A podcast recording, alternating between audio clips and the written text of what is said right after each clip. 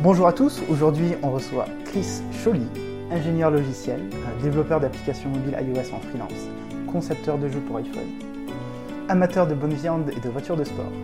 J'ai le plaisir de collaborer avec Chris depuis plusieurs mois maintenant sur un projet d'application mobile dans le secteur de l'agriculture. J'ai énormément appris euh, de lui tant sur l'aspect technique que sur l'aspect commercial et même la relation client. Bonjour Chris, comment ça va? Bonjour euh, Lilian, ça va très bien, merci de me recevoir euh, pour cette interview aujourd'hui. Écoute, je suis très content de t'avoir. Euh, Est-ce que tu peux me dire sur quoi tu travailles en ce moment? Bah, En ce moment, je travaille avec toi, euh, comme tu l'as dit, sur un, un projet d'agritech pour une société euh, qui, est dans, qui, qui, qui, édite des logiciels dans l'agriculture, qui s'appelle SMAG. Et en fait, c'est un, un, une app iPhone qui te permet de, de gérer ton exploitation, tes cultures, tes semences, créer des interventions, ajouter du matériel, des personnes, etc. Tout ça pour suivre ton, ton exploitation et ton domaine agricole. Et c'est plutôt cool, donc euh, ça fait, ça fait euh, 3-4 mois environ que je travaille avec euh, toi sur ce projet. Mmh. Et c'est vraiment, c'est vraiment cool. Enfin, j'aime bien collaborer avec toi en tout cas sur ce projet. C'est, plus que positif. Merci. voilà. revenons un petit peu sur ton parcours. Euh, j'ai vu que tu avais fait des études à l'Université de technologie de oui. Belfort-Montbéliard. Ouais. Ça, c'est euh, pour la partie euh, école d'Inge. Ouais. Comment ça s'est passé? Est-ce que tu as toujours su que l'informatique c'était fait pour toi, que tu allais foncer dedans que... euh, Alors, en fait, non. J'étais plus parti pour faire du multimédia parce que j'ai fait un DUT SRC, Service et Réseau de Communication, après le bac. Okay. Après un bac S que j'ai fait. Donc, donc, quand même, il y avait un bac S, donc je savais que j'allais faire quelque chose de scientifique, entre guillemets. -hmm. Euh, mais euh, effectivement, comme, comme je t'ai dit, j'ai fait un DUT SRC, donc j'étais pas, j'étais plus sur le multimédia, l'animation flash à l'époque, ce genre de choses. Et puis euh, après, je jouais un petit peu avec Flex aussi, Flex Flash. C'est quoi et, Flex et Flash? Flex, alors Flex, ça, ça te permettait de, de, de, faire des apps Flash, mais en écrivant du code. Okay. Enfin, au-delà de d'écrire du code dans je sais plus comment ça s'appelait, Flash Builder, un truc comme ça, ou Ma Macromedia Flash à l'époque. Mais là, c'était un, un c'était Flex Builder et ça te permettait de faire des applications un petit peu avancées en Flash. Euh, avec des composants comme ça, il y avait du, du, du, XML pour décrire un petit peu ta, ton, ta Mhm. mm -hmm. UI et puis euh, de l'ActionScript 3 pour euh, le business process derrière. Puis là, j'ai commencé à kiffer euh, tout ce qui était code. Après, j'ai fait un petit peu de Java. Euh, JavaScript, bien sûr. Et euh, ben, après, il s'avérait qu'en qu DUT SRC, j'avais des, plutôt des bonnes notes, j'ai plutôt réussi. J'étais dans les, dans les deux premiers sur les deux années de la promo. Et après, les, profs m'ont suggéré de, continuer vers une école d'Inge. Et puis, euh, ben moi, ça m'a ça, m'a pas, voilà, ça m'a paru logique, évident. J'ai tenté ma chance parce qu'il y y avait une petite sélection quand même. Bon, on n'est pas dans de la oui. grosse école d'ingé non plus, mais il y avait une petite sélection, donc je l'ai passé euh, avec, euh, avec succès. Et j'ai intégré euh, l'UTBM, l'Université de technologie de Belfort-Montbéliard, sur trois ans. Euh, alors au début, c'était un petit peu compliqué au niveau des maths, tout ça, parce que bon, j'avais pas mal de retard. Il fallait que tu te mettes à niveau. Exactement. Fait, sur... Euh, mais après, ça a été. Bon, on a attaqué fort avec du C, c'est des choses que moi, j'avais pas encore fait. Euh, donc, c'était assez compliqué. Je crois que j'avais eu 3 la première note. 3 sur 20. Euh, mais après, bon, j'ai compris qu'il fallait bosser, vraiment redoubler d'efforts. Étant donné que moi, j'étais passé par un DUT SRC, c'était pas assez peu commun. Il y en a qui, qui, qui avaient fait la prépa ou mm -hmm. qui, avaient, qui étaient passés par un DUT Info. Du coup, ils étaient mieux préparés en le, fait. Le DUT Info te préparait beaucoup mieux, mm -hmm. ouais, clairement. À l'informatique pure et dure. Du coup, ça t'a pas rebuté quand tu t'es heurté à cette difficulté? Parce que c'est pas facile. Exactement, au début, c'était compliqué, comme je te l'ai dit, 3 sur 20, des, des, notes comme ça au début. Mais euh, bon, après, je me suis accroché, j'ai persévéré, j'ai redoublé d'efforts, j'ai bossé le soir, euh, ouais. parfois tard dans la nuit, et puis c'est passé, c'est passé. Ok. Alors j'étais plus euh, dans les majors de promo comme en DUT, mais, mais c'est franchement c'est passé. Et c'était de mieux en mieux sur les trois ans. Et puis. Donc durant ouais. ces trois ans, tu t'es dit, ok, l'informatique, ça me plaît, j'ai envie de continuer là-dedans. Ouais. J'ai envie d'en faire mon métier. J'ai été diplômé. En 2010, je suis sorti. Euh, j'ai fait euh, les grosses euh, SS2I T'as fait classiques. Quel SS2I Tu peux nous dire Cap, Capgemini, plutôt Sogeti, qui, était une, qui est une branche de Capgemini. Euh, voilà, Sogeti, où j'ai été en mission chez Mars Chocolat, Ah oui, c'est vrai que tu m'avais raconté ça. exactement, à Haguenau, en Alsace. Donc je, je viens d'Haguenau, hein, pour un petit peu situer le- la chose, qui est dans la région, région strasbourgeoise. D'accord. C'est à, à 30 minutes de Strasbourg, en dehors de Strasbourg. Et donc j'ai débarqué chez Mars Chocolat France, euh, alors plutôt Mars AIS, Mars Information Services, qui est le département informatique de, de Mars Chocolat France, à Haguenau, et c'était très cool. J'ai pu visiter l'usine, tout ça, voir comment on fait les M&M's, les sneakers, les Mars sur la, la barline et tout, c'est assez intéressant. Euh, mais bon, après moi je bossais voilà, sur le plateau, le, le grand open space, on était environ 200 personnes. Ah oui. Ouais, et là j'ai commencé, j'ai fait euh, la base de données surtout. C'était du PLSQL. Du PLSQL PLSQL, j'ai commencé avec ça. Alors ça n'avait rien à voir avec ce que j'avais étudié, mais bon, je me suis dit, bon, on va. Bon, il y, a- il y a une opportunité qui se, qui se présente, je vais la saisir, j'y vais euh, tête baissée, Mhm. quoi. Et j'accepte l'offre. D'autant qu'elle était à côté de chez moi, bon, solution de facilité, C'était etc. pratique. C'était pratique. Et, euh, et puis voilà, j'ai commencé comme ça. hein. Et après, euh, assez rapidement, bon, j'ai fait d'autres boîtes, d'autres euh, éditeurs de logiciels euh, dans la région de Strasbourg, etc. Mais Tou- très vite, tou- Toujours par Sogeti? non. Euh, non. Par- chez Sogeti, ma, ma grosse mission, ma principale mission, ça a été chez Mars. J'y suis allé deux fois. J'étais une fois en intercontrat. Donc, c'est intercontrat, c'est quand t'as pas de mission, tu restes à l'agence ou tu restes chez toi quand ça dure trop longtemps. Ouais. Euh, mais non, après j'ai vite compris qu'il y avait un truc à faire. Enfin, enfin moi mon truc, de toute façon, j'adorais Apple, j'adorais euh, tout le tout l'environnement Apple, clairement, depuis le début. Qu'est-ce que tu aimes chez Apple? J'adore euh, beaucoup de choses. Alors c'est un peu, je suis, je suis un fanboy, alors c'est ouais, assez- pour moi ça semble évident. Non, mais j'ai- j'aime clairement le, tout ce qui est euh, ergonomie chez eux, design, interface, euh, graphique, euh, simplicité d'utilisation. Quand tu regardes euh, iOS à côté d'Android, tu te rends compte que dans iOS c'est quand même beaucoup plus facile, Bien beaucoup sûr. plus simple. Tu prêches un convaincu. Euh, oui, non, mais enfin voilà. Donc, euh, euh, oui, je me suis dirigé. Enfin, moi, mon, mon- mon rêve, mon but, c'était de, de bosser dans, dans les techno Apple, clairement. Alors, sur mon temps libre, je, je faisais des trucs en Objective-C à l'époque. Euh, et puis, je me suis rendu compte que qu'il fallait que j'essaye quoi, de me lancer à mon compte, clairement. Et euh, c'est ce que j'ai fait. C'est ce que j'ai fait. Euh, assez rapidement après Sogeti. J'ai eu quelques petites expériences entre Sogeti et, le moment où je me suis lancé, mais c- rapidement j'ai essayé de me, lancer et puis de- d'en faire mon métier et de gagner ma vie avec, euh, avec du développement iOS uniquement, en proposant mes services de développeur iOS. Ok, donc Alors, ouais, tu, tu, mais- tu- tu c'est- finis de bosser pour des SS2I ouais, alors, je finis de bosser pour EDSS 2i, je fais deux, trois boîtes, mais ça me plaît pas trop.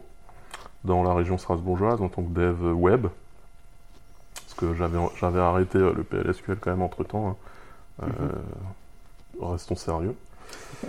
Euh, et puis, euh, je, très, ouais, très vite, euh, après, je me suis rendu compte que, qu'il fallait que je fasse de, de l'iOS parce que c'est ce que j'aime. Euh, mais j'étais développeur web. J'étais développeur web. Et j'étais même freelance, développeur freelance web. Alors ça marchait quand même. hein. Je faisais du, de la création de sites web, création d'app web, ce genre de choses. JavaScript, MongoDB déjà à l'époque, des choses comme ça.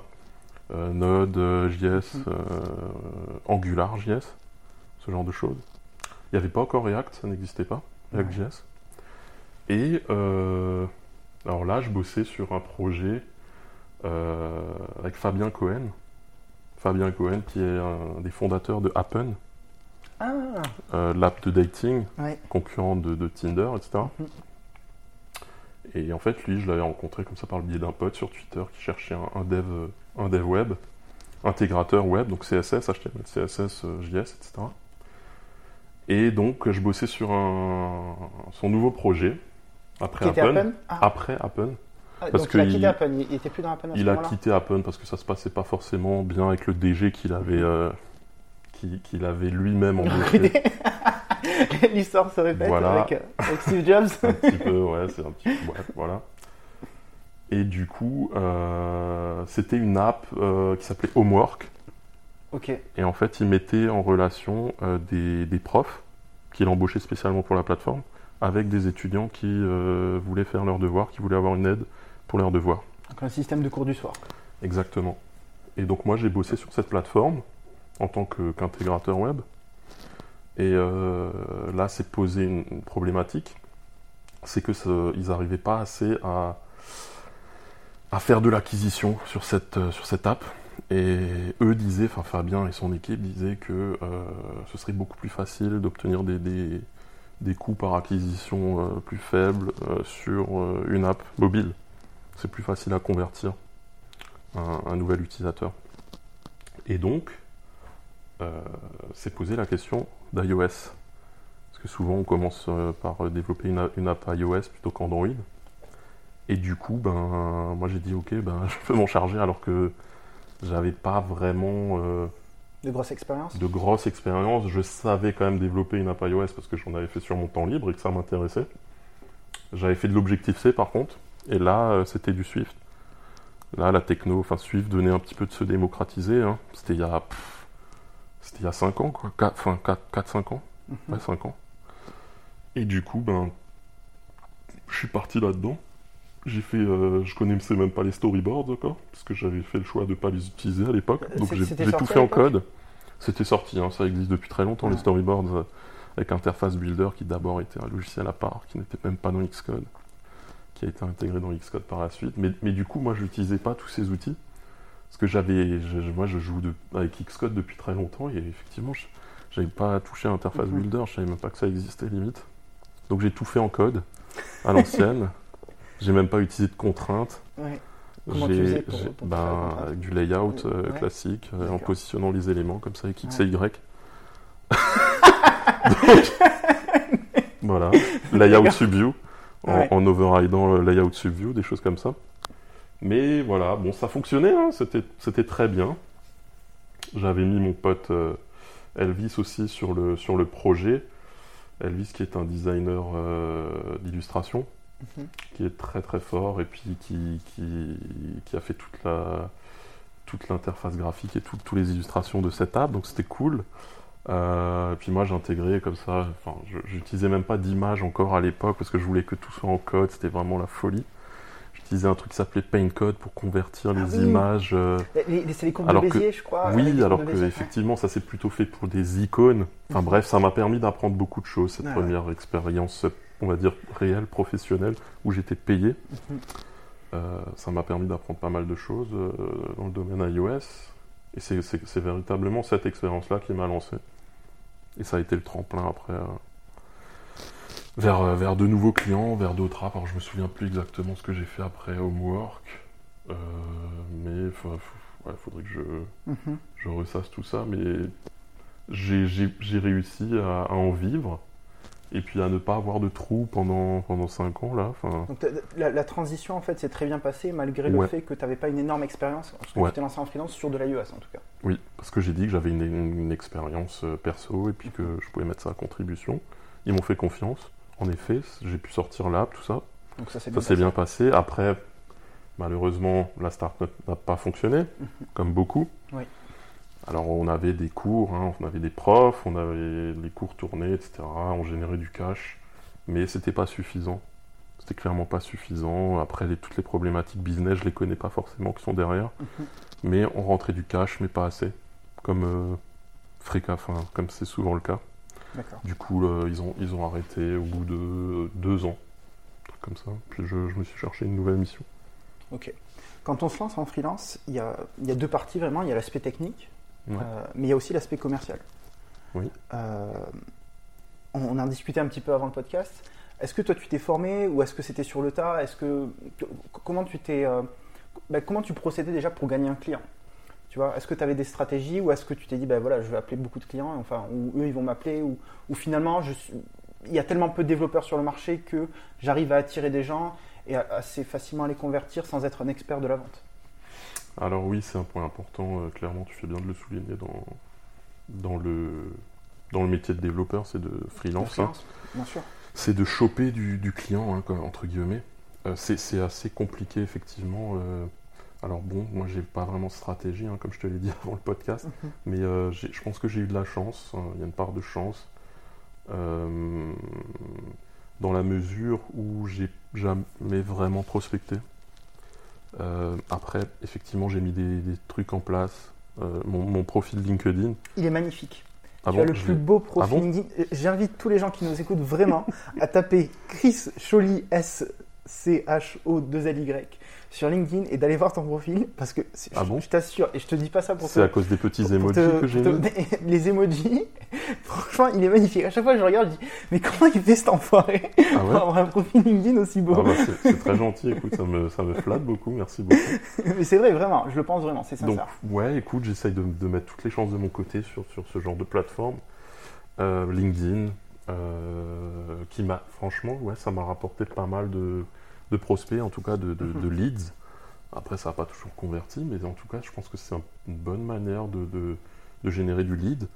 Euh, ce que je faisais à un moment, c'est que j'utilisais un, un petit soft, une petite extension Chrome qui s'appelle Mhm. euh, LinkedIn Helper, un truc comme ça, Service Helper, pour ajouter des gens euh, auto- automatiquement. Mhm. Un petit growth hack comme ça. Euh, et puis là, je me souviens, bon, c'est payant, mais c'est pas bien cher. Mhm. C'est un abonnement par mois qui doit faire euh, 10 balles. Et puis là, je, là, tu peux rentrer des mots-clés en fait de personnes qui t'intéressent, du genre euh, développeur iOS ou CTO iOS, quelque chose, Mhm. euh, ce genre de choses. Et puis ce- le, le script va tourner tout le temps, il va t'ajouter du monde, va faire des demandes, des demandes de relations. Et sur LinkedIn, comme on le sait bien, tout le monde accepte, enfin, on va dire un bon 75% Mhm. des gens t'acceptent directement. Et après, sur ces personnes-là que j'avais ajoutées automatiquement, certaines venaient me contacter pour du développement iOS. Donc à un, certain moment, j'ai fait ça. Je le fais un petit peu moins maintenant parce que les gens viennent euh, tout seuls, m'ajoutent comme ça à, leur tour. Donc je me chope environ 20 demandes par jour que j'accepte. On, on peut parler de ton petit hack que tu utilises en ce moment, Sur euh, que tu m'as partagé sur LinkedIn? Ah le, le petit hack avec le la photo de profil. Oui. Ouais, j'ai vu ça. euh, Enfin, en- en- maintenant ça commence à se à se répandre. Alors euh, Ouais, énormément. Oui. Je sais pas si tu as remarqué quand tu fais une recherche. En fait, on va mettre un petit, un petit cercle de couleurs comme ça avec un dégradé. euh, Sur ta photo de profil, en fait. Sur ta photo de profil. un petit cercle autour de ta photo de profil assez fin qui va rappeler un petit peu le, le- le- les stories d'Instagram. Donc euh, du, du rose vers le violet, un truc comme ça avec le dégradé non, sur, sur le cercle. Euh, et ça, en fait, ça te permettait un petit peu de, de sortir du lot dans les résultats de recherche de, de, de LinkedIn. Euh, pff, honnêtement, je pense pas que, ça ait marché. Mais bon, Ah ouais j'ai- non, Ah, un petit peu peut-être. et- je sais pas. J'ai l'impression que ça marche pas vraiment. Mhm. Je pense que l'extension Chrome, Ça marchait mieux? C'était ouais, ça marchait beaucoup mieux. D'accord. Beaucoup mieux. Puis là, le, le- le cercle, le coup du cercle, il y en a énormément qui le font. C'est devenu une espèce de mode sur, euh, sur LinkedIn, je sais pas. Mais euh, Mhm, Carrément. Bah oui, je pense que les gens se disent ah, il y a peut-être une nouvelle feature qui est sortie, je suis oui, curieux. Oui, j'ai envie ouais, d'aller c'est ça, voir. c'est ça. Et la curiosité va. Ouais, c'est ça, c'est ça. Tu penses que, que LinkedIn c'est lié aux stories? C'est possible, hein. Surtout que des fois, ils, ils- font de l'A-B testing, j'imagine, à grande échelle, et ils doivent se mettre peut-être sur un- une petite tranche d'utilisateurs, tester sur un petit pourcentage. Et, et derrière, ils voient ce que ça donne, et ensuite, avant de répondre, donc peut-être que les gens se disent ça. je, et- pense, je pense que ça doit les faire marrer euh, chez LinkedIn. de voir les gens qui essaient Et de. peut-être qu'ils vont sortir une espèce de feature euh, stories à la, à la pro, story pro, euh, je sais Mhm. pas, ça m'étonnerait pas quoi. J'ai vu beaucoup beaucoup de, de profils Ouais. avec un cercle autour, dont, dont le tien, je crois. Bah aussi. oui, bah oui, bah, si t'as- c'est toi qui me l'as conseillé. Moi, je me suis dit, punaise, c'est vrai que c'est pas bête comme petite astuce. Vas-y, je teste, on verra bien ce que Est-ce que ça tu as donne. remarqué une. euh, Pas plus que ça, honnêtement. Pas plus que ça, Pas non, que ça, c'est pas, Pas plus que c'est ça. pas ouf Je- comme trick. Bon. J'ai remarqué une chose en travaillant avec toi, c'est que tu es très poli.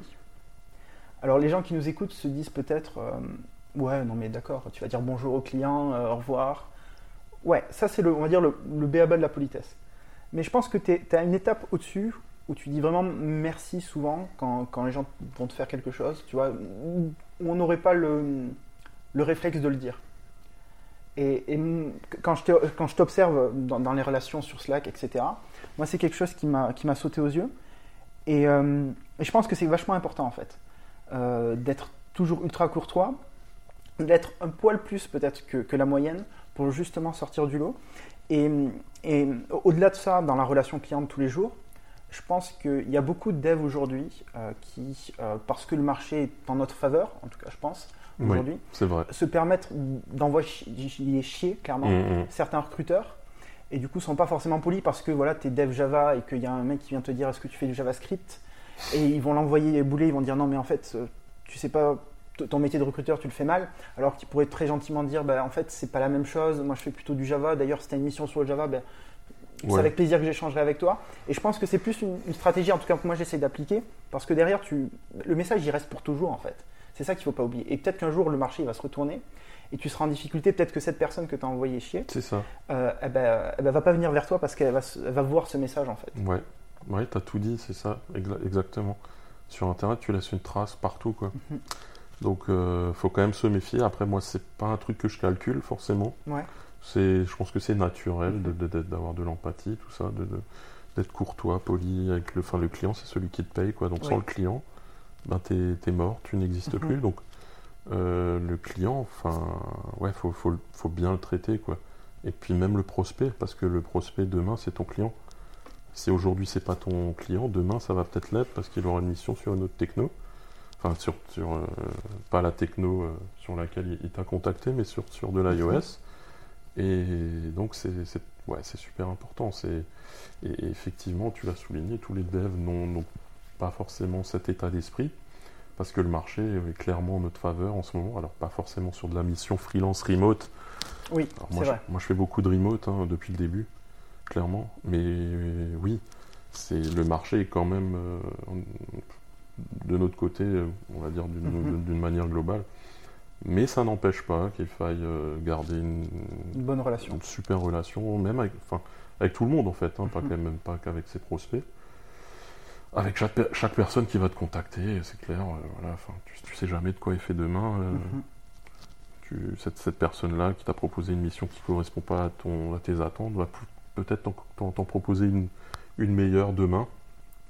Et tu te dois de la respecter pour euh, pouvoir demain y répondre à cette offre. À cette offre quoi. Donc ouais, c'est important, clairement. J'ai pas, pas de, de, de grand chose mm -hmm. d'autre à dire là-dessus. Hein. Effectivement, tu as, as, tout dit. Je pense aussi qu'il y a, il y a deux niveaux aussi que j'ai vu, surtout dans la mission actuelle. C'est qu'il y a euh, l'équipe avec laquelle tu travailles au, au, jour le jour, donc vachement opérationnel. Et ensuite, il y a le décisionnaire du fait, le, le décisionnaire, le CTO, le, le CMO, le, je sais pas quoi, le CFO, qui va, qui va signer le contrat à la fin. Et tu te dois de, de bien t'entendre en fait avec les deux parties et euh, d'être super poli et respectueux en, envers l'équipe avec laquelle tu travailles. Parce qu'elle, elle va être en discussion avec le CTO, et même si le CTO, euh, il s'entend super bien avec toi, etc., euh, si l'équipe dit des choses négatives sur toi, ça risque de compromettre ta mission, quoi, clairement. Exactement, ouais. c'est clair. Faut, faut, te dois de respecter toute la hiérarchie, c'est clair, c'est pas parce que tu es à ton compte que tu dois faire n'importe quoi et que tu dois te sentir supérieur. supérieur ou... Non, non, il faut rester à ta place. Enfin, faut... Finalement, c'est presque comme si tu étais embauché. Hein. Mm -hmm. Même plus, je pense, encore. Ouais, il faut, faut, encore plus. Faut être encore euh... plus être courtois. Bien sûr, ouais, ouais, c'est. C'est pas forcément évident dès le départ, mais -hmm. c'est des choses, ça s'apprend aussi, ça se, ça se cultive, ça s'entretient. Mais après, c'est vrai que après, c'est assez naturel hein, aussi. Pour, pour, toi, ça a été assez naturel ouais, Est-ce que tu as, as, appris pas... de droite à gauche? Est-ce qu'il y a... Non, j'ai jamais eu vraiment ouais. de problème, non. j'ai pas eu de problème avec euh, aucun client. je suis toujours. Euh, si, si un problème, vraiment, je. je faut, faut, privilégier la communication, discuter, voir ce qui va pas, est-ce qu'on peut trouver une solution, plutôt que de s'emballer, s'enflammer euh, tout de suite et, et monter sur ses choses. Enfin, voilà, Ouais. Ok. Euh, tu le disais tout à l'heure, tu travailles seulement en remote, donc euh, à distance, en télétravail. Euh, Oui. euh, pourquoi? Pourquoi ce choix? Pourquoi? Bah Parce que c'est plus cool. Pourquoi c'est plus cool? Parce que. Alors, je, Bah. je te challenge, même si Bien je. sûr, mais t'as raison. non, bah, mais je, je partage. bah, t'as euh, pas besoin de te déplacer, c'est énorme. Enfin, Mhm. euh, je sais- enfin, moi, j'habite à Haguenau. Les- la plupart des, des missions dans mon coin, dans mon périmètre, on va dire euh, à 60, 70 km autour, se trouvent dans la région de Strasbourg, hein, banlieue strasbourgeoise et, bourgeoise et, et Strasbourg même. Et euh, il y a des bouchons de dingue, quoi. Enfin, c'est une des autoroutes pour aller à Strasbourg, entre Haguenau et Strasbourg, la plus bondée de France, derrière le périph' parisien Ah oui, et derrière Marseille, ouais. Donc c'est c'est des bouchons de malade. Tu mets deux heures à, aller, euh, à faire 30 bornes le matin, deux heures le soir. Euh, c'est juste horrible, quoi. Enfin, c'est Mhm. c'est du temps perdu. Et ça, faut expliquer aux clients. Je pense qu'il y, a une- il y a un travail d'éducation du client à faire. Mhm. Euh, et il y, a, il y a plus- il y a de plus en plus de clients comme ça qui se mettent au, au remote. Et en fait, il- je pense que tout le monde est gagnant. hein. Le développeur est gagnant. Mhm. Il peut bosser de chez lui, c'est quand même beaucoup plus sympa. On est plus Et- productif aussi quand on travaille de on, chez est, soi. on est beaucoup plus productif parce qu'on va avoir euh, moins de bruit autour de soi, On on, est moins sera, on, dérangé. sera beaucoup, on est moins dérangé, on est plus concentré, on est plus focus clairement sur ses Mhm, tâches. Bien sûr.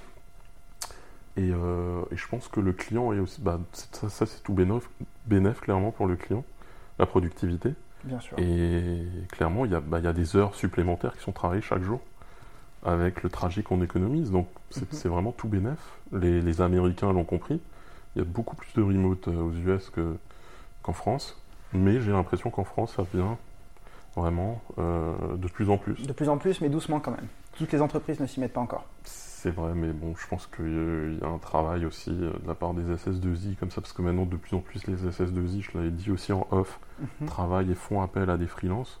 Parce qu'il n'y a, plus- enfin, il y a plus grand monde, entre guillemets, pour, pour les CDI, tout ça. Mhm. Ça devient de plus en plus compliqué de recruter. Et puis ces SS2I, ben, elles doivent aussi, euh, parce que c'est elles qui sont en contact avec les grosses boîtes, clairement. Et elles ont, il y a- il y, a un travail d'éducation aussi de leur part à faire auprès des clients pour euh, militer euh, sur le, le remote, quoi. Qui est vraiment l'avenir, je pense, à, à mon sens en tout cas.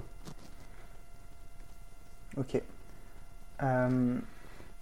Comment tu trouves tes clients aujourd'hui? Euh, On a parlé de LinkedIn. Est-ce qu'il y a d'autres plateformes que tu utilises? Alors ouais, les plateformes classiques, hein. Euh, Malte, euh, crème de la crème. T'as trouvé des missions sur Cam de la Non, Crème non, non. J'étais non. par deux secondes. Il y a Non, alors c'est des plateformes que j'utilise. J'ai- J'ai malheureusement pas encore trouvé de mission avec ce, Mhm. ce genre de plateforme. Euh, à part peut-être euh, Malte, mais c'était vraiment une micro-mission. C'était Mhm. c'était rien de, de dingue. hein. Euh, alors oui, donc Malte, crème de la crème. euh, Qu'est-ce qu'il y a? Comet. Comet qui est à Comet, mon ouais. sens une des entreprises, euh, enfin une, une des plateformes freelance les plus prometteuses, clairement, Mhm. qui Alors, sort du lot. Tu- T'es inscrit sur Comet aujourd'hui? Oui. Euh, ce que J'ai remarqué sur Comet, ben, en fait, moi, ce qu'ils me disent à chaque fois, c'est que je suis euh, vachement au-dessus en termes de TGM Ouais. par rapport à ce que demandent les clients. Ce qui fait que je passe un petit peu. ben, mon profil n'est jamais proposé, Mhm. alors que je me vends en TGM, Mhm. euh, avec, en, en- en direct ou, ou via d'autres plateformes.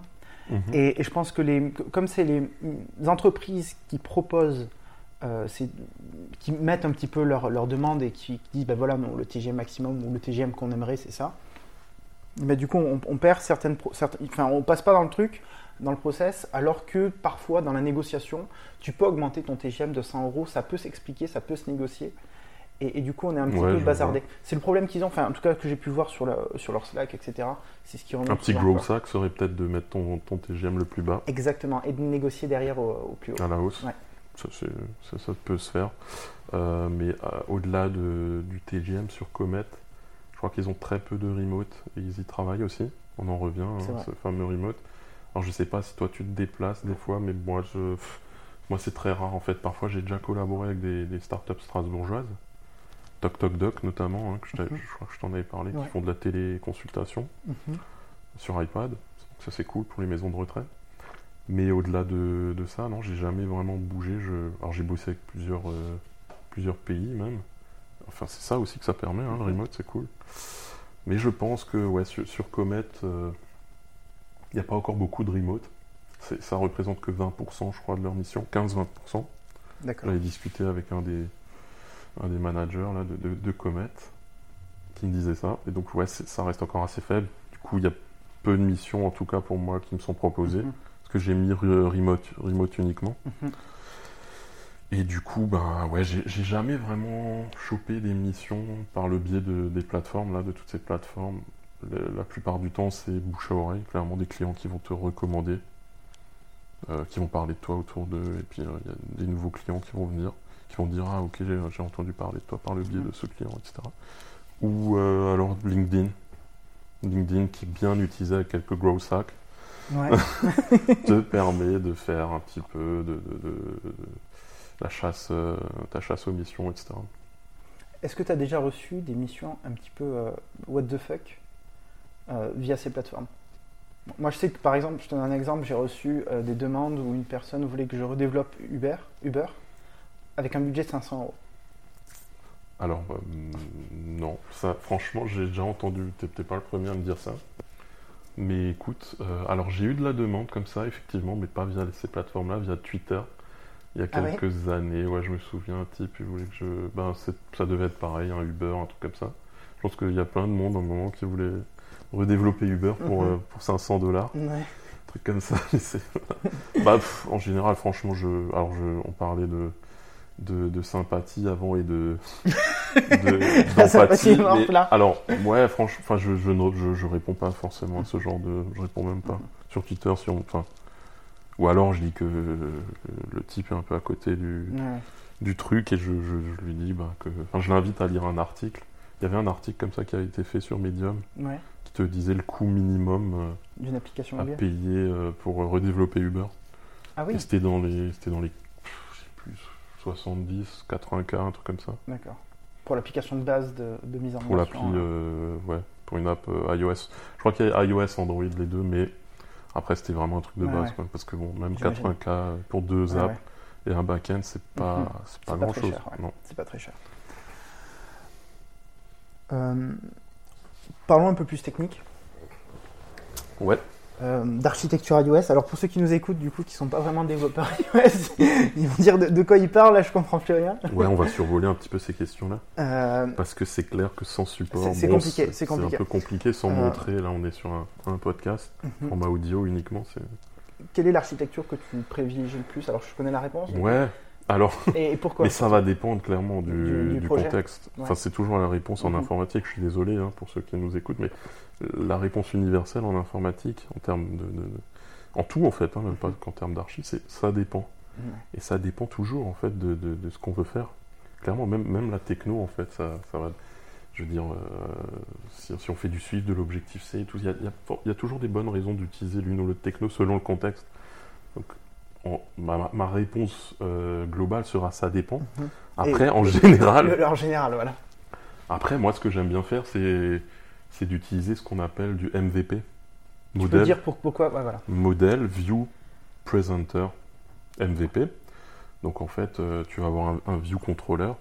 Je sais pas si ça va parler à nos auditeurs, mais tu vas avoir un view controller très dummy, en fait, qui va pas faire grand chose, qui va se contenter de, euh, d'exécuter ce que lui demande le, le présenteur, la couche de présentation. Et en fait, le présenteur, qu'est-ce qu'il va faire? Euh, Il va créer des view modèles euh, qui vont euh, qui vont être donnés directement au view controller. Et le view controller va afficher vraiment les données du view model qui ont déjà été mises en forme, tu vois, par le par le présenteur. Donc en fait, c'est un mix de parce que en iOS, la réponse universelle c'est MVVM, Mhm. modèle view, view model.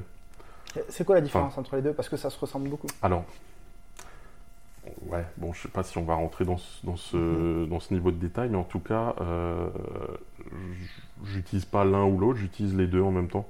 C'est-à-dire que moi, mon présenteur va, euh, va créer des, des view modèles. Voilà, et c'est comme ça que j'utilise un petit peu MVVM, euh, tout en utilisant MVP. Je vais pas donner directement la donnée au view controller, je vais, la- je vais lui la donner par le biais d'un view model. Ok. Et un view model, en fait, c'est juste. euh, c'est. euh, sais pas comment expliquer ça. C'est- Ta, ta- ta donnée sera directement formatée dans le view model. En fait, tu vas, tu vas afficher euh, nom prénom dans un view controller. Tu vas dans, dans ton view model, tu vas, c'est là que tu vas mettre une, une- une variable name qui va être composée de first name et last name. Voilà, et tu la donnes directement au view controller. Et euh, le view controller, en fait, il va, il va l'afficher euh, Sans savoir, sans savoir ce que c'est ou ce comment elle se crée en fait. exactement. Ok. Comment, Voilà. ouais, comment tu te formes aujourd'hui? Parce que tous ceux qui nous écoutent et qui, qui sont dans l'informatique, ils savent que l'informatique, ça évolue à une vitesse de, de fou. Oui. Et qu'il faut, bah, il faut continuer à se former pour rester euh, pertinent, en fait, euh, Ouais. d'un point de vue technique. Euh, Est-ce que tu as des sources, toi, que tu utilises sur le dev iOS particulièrement, que tu as tendance à suivre, des articles que tu as tendance à lire? Ouais, je regarde Medium pas mal. Des articles sur Medium, je regarde Twitter. Mhm. Je regarde beaucoup John Sundell, John qui est un Sandel. petit peu un, ouais, Merci à lui. un gourou iOS hein, du moment. Il fait beaucoup, beaucoup de choses. Là, il s'est mis à, à- son compte uniquement sur ses, Ses formations, je sur crois. ses formations, Oui, oui, sur ses articles. articles. sponsorisés, etc. Donc il fait. Avant, il faisait ça à côté de son taf de freelance, et maintenant, il est, il est là. Il est là-dessus à 100%, donc il met encore plus de ressources à disposition et tout ça gratuitement. Mhm. Donc John, John Sundell, vraiment une référence euh, mondiale euh, du- Mhm. sur le sujet. C'est l'ancien euh, développeur de, de Spotify. Oui, e- exactement. Et Faut, puis faut- faut après, le il y, a, dire quand même, parce que c'est. il y a son pote aussi que je suis qui est très bien, qui, est, qui est Guilhem euh, Rambo.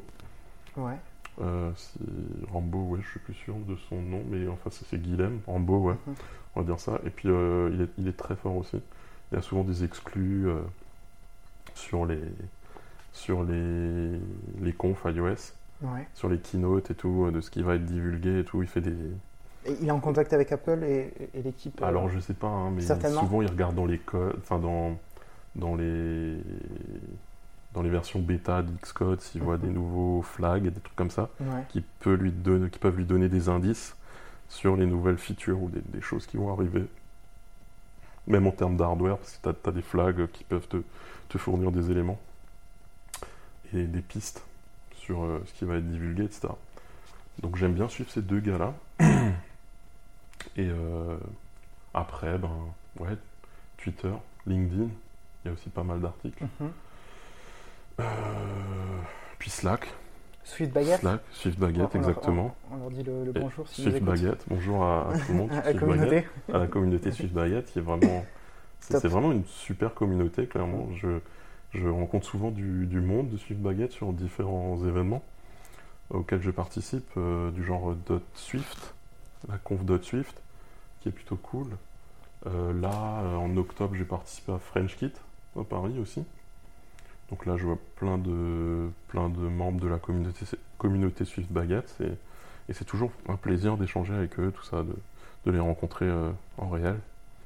Tout ce petit monde-là. Après, c'est toujours les mêmes personnes, c'est, Mhm. intéressant, qui viennent, aux, qui, qui viennent à ces événements.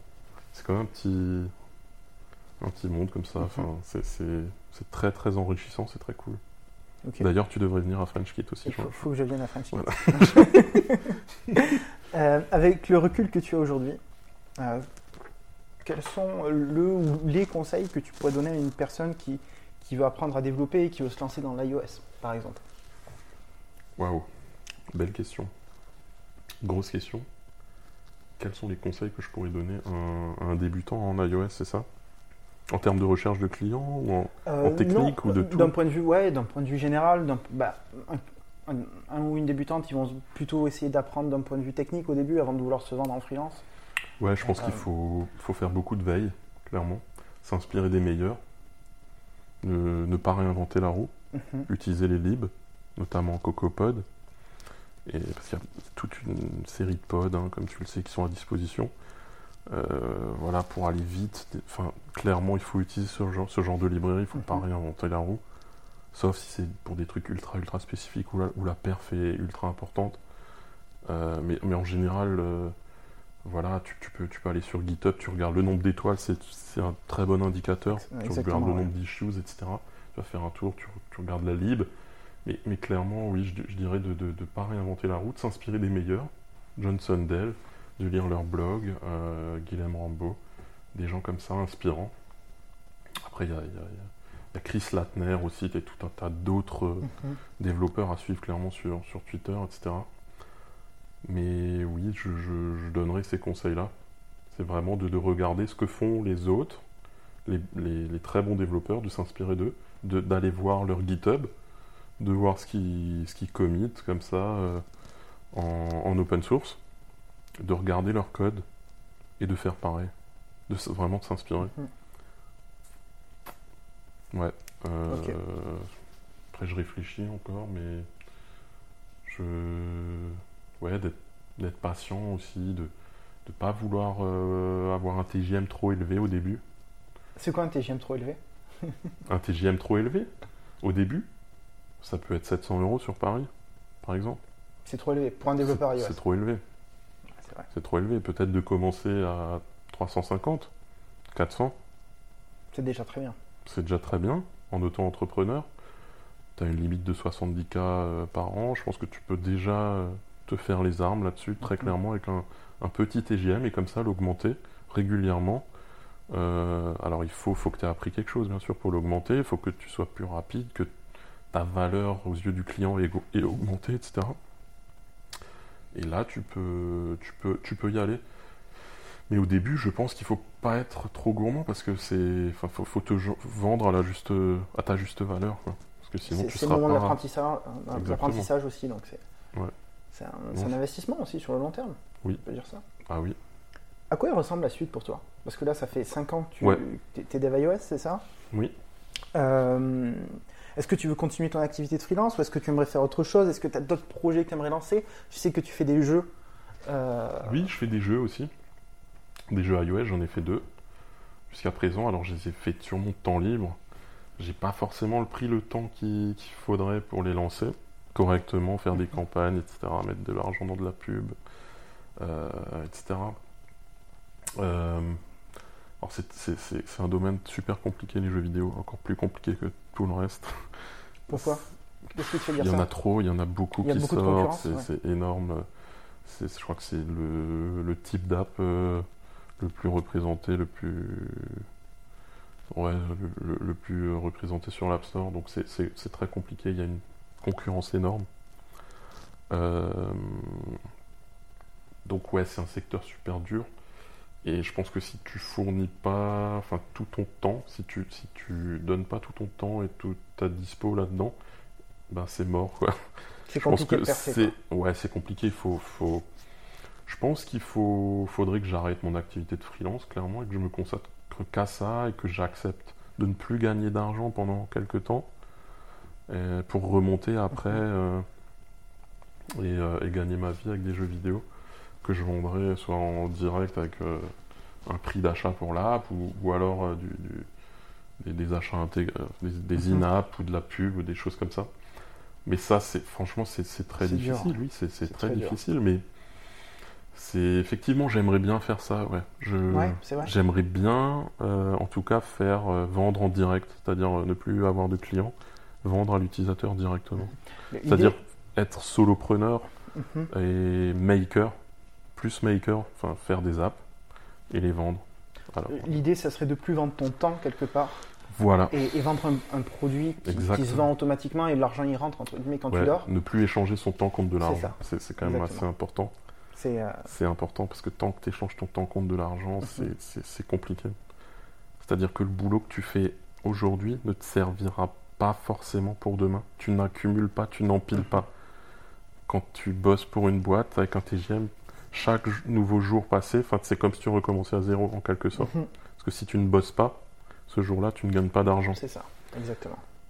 Donc, euh, et là, tu échanges ton temps contre de l'argent. Moi, ce que j'aimerais, à, à moyen terme, c'est ne plus échanger mon temps contre de l'argent. C'est-à-dire créer mes produits et vendre directement. Tu as des idées de produits aujourd'hui? Est-ce que tu as réfléchi à un plan? Tu... Pas encore. Clairement, pas encore. Parce qu'il y, y, a plein de choses hein. dans, ma, dans ma tête. Il y, a, le secteur immobilier aussi, on en parlait. J'aime bien. Euh, je m'intéresse un petit peu à, tout ce qui touche autour de l'immobilier. J'aimerais bien investir. J'ai fait quelques petits investissements en immobilier.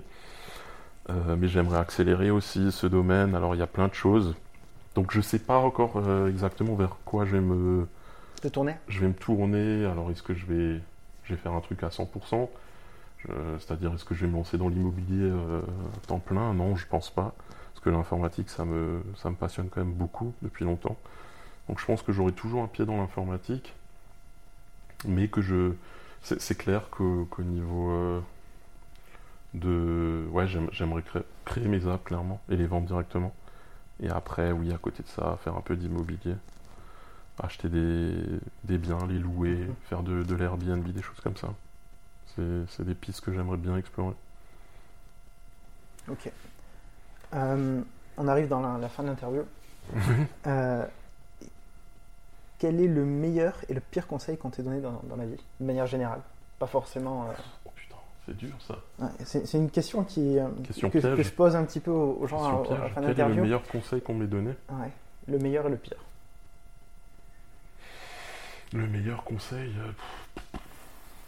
je dirais de. de- euh, après, moi, moi, j'écoute pas mal de coachs, hein, comme je te l'ai dit aussi, Mhm. des coachs euh, de vie, comme Franck Nicolas. Mhm. Euh, je sais pas si tu connais. Oui, ça me dit quelque chose. Je le suis pas, mais ça me dit quelque chose. Euh, c'est un coach de vie, coach en leadership, hein. Mhm. coach des coachs, comme on l'appelle, parce qu'il coach d'autres coachs.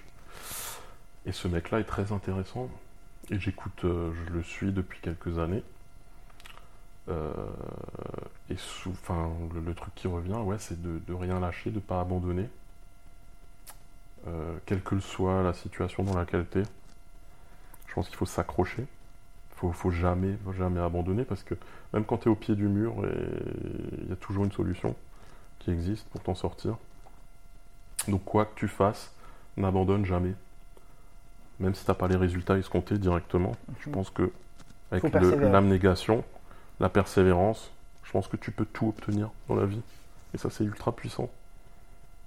Et je pense que certains millionnaires euh, voilà, qui ont réussi, qui ont vraiment percé, qui ont compris certaines choses, ont, sont tous pas, enfin, ont tout cet état d'esprit, je pense, ils abandonnent pas, ils lâchent rien. Et ils se battent jusqu'au bout, quoi. Donc ouais, ça ce serait le... Le meilleur Ouais, enfin, après c'est un peu bateau, hein, mais, Oui, ouais, bien sûr. mais j'ai j'ai pas d'autres réponses là dans, dans l'immédiat. C'est ce à quoi je pense. Et le pire Après, le pire, le pire conseil, Le pire conseil. pff, je sais pas, le pire conseil, qu'est-ce que ça peut être?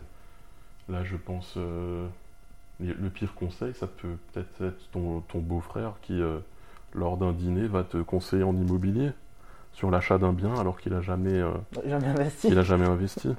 Je pense que ça peut être ça, donc, clairement. Donc ne, jamais personne- écouter ouais, le, le conseil d'une personne qui n'est pas légitime en fait. Et on en a tous eu. Hein. T'as pas ton beau-frère Non, mais, non, non, mais moi, moi ça m'est pas arrivé, mais c'est d'une manière Ouais, ouais, d'une générale, manière le beau-frère. Un exemple. Mais Exemple oui, ça a dû m'arriver, une personne de ma famille, un truc comme ça, lors d'un dîner, qui me conseille sur un truc en fait qu'il connaît pas du tout. Je pense que ça nous est tous arrivé. Et, et- et là, le, le truc, c'est de pas l'écouter. C'est ça qui est important. Et en fait, il faut, faut s'intéresser aux experts. À Pour repérer le- les, les experts, faut, faut simplement voir leurs résultats. Quels sont leurs résultats euh, sur les mecs qu'ils ont coachés? Est-ce que ces types-là sont satisfaits? Et voilà, voir, voir leurs résultats, identifier les experts, comme ça, et puis suivre ce que recommandent, ce que disent les experts dans un domaine, et ne pas écouter son beau-frère. Je m'attendais à, à, à- à faire du MVC, Non, non, non, non, non, mais enfin, c'est beaucoup plus large que. bien sûr. Que la sûr. techno. C'était pour la blague. Euh, si tu devais dîner avec n'importe qui dans le monde, euh, si tu avais la possibilité de dîner avec n'importe qui dans le monde, qui c'est que tu choisirais? Bon, je, facile, celle-là. Qui Je ça pense que je pense que t'as déjà que tout le monde t'a dit, enfin que beaucoup de personnes ont cité la, la- la même euh, le même personnage d'Elon Musk. Mhm. Non, c'est revenu plusieurs fois? C'est c'est Parce une- que bah c'est c'est un peu ce qui se fait de mieux en ce moment en termes de, de businessman. De, enfin voilà, le, le mec est juste énorme quoi. Il doit avoir quoi, euh, 8, euh, 8 à entre 8 et 20 sociétés, je sais pas. J'en sais rien. Elles, elles fonctionnent pratiquement toutes. C'est toutes des des super, euh, enfin voilà, des, des- trucs de dingue. Euh, il, a, il, a, il a un parcours euh, de malade. C'est voilà, je pense qu'on aimerait tous être Elon Musk. Bon après il bosse comme un taré, c'est sûr. Ouais. Ça doit pas être tous les jours facile dans sa tête, etc., Mhm. avec tout ce qu'il a à gérer. Je pense qu'il fait énormément de sacrifices parce qu'il continue de bosser comme un fou. Mais en tout cas, en termes de projet, ben, voilà, le mec, il envoie des. Bientôt, Mhm. Des- il va envoyer des ouais. types dans l'espace Mhm. pour la première fois. Euh, ouais, c'est juste un modèle. Et, enfin, donc, je pense que discuter avec lui, ouais, tu peux apprendre énormément de choses en très peu de temps. Donc, ça m'intéresserait de manger avec lui, clairement. Rebonjour, c'est Lilian. On a eu quelques petits soucis avec l'enregistrement de la fin de ce podcast. Si vous voulez retrouver Chris Choly, le meilleur moyen de le faire, c'est via LinkedIn, donc le réseau social professionnel, euh, à Chris Choly, donc C-H-R-I-S, espace S-C-H-O, 2-L-Y. C'est la fin de cet épisode. Merci beaucoup de nous avoir écoutés. Si ce podcast vous a plu, n'hésitez pas à le noter et à vous abonner. À très bientôt pour un prochain épisode.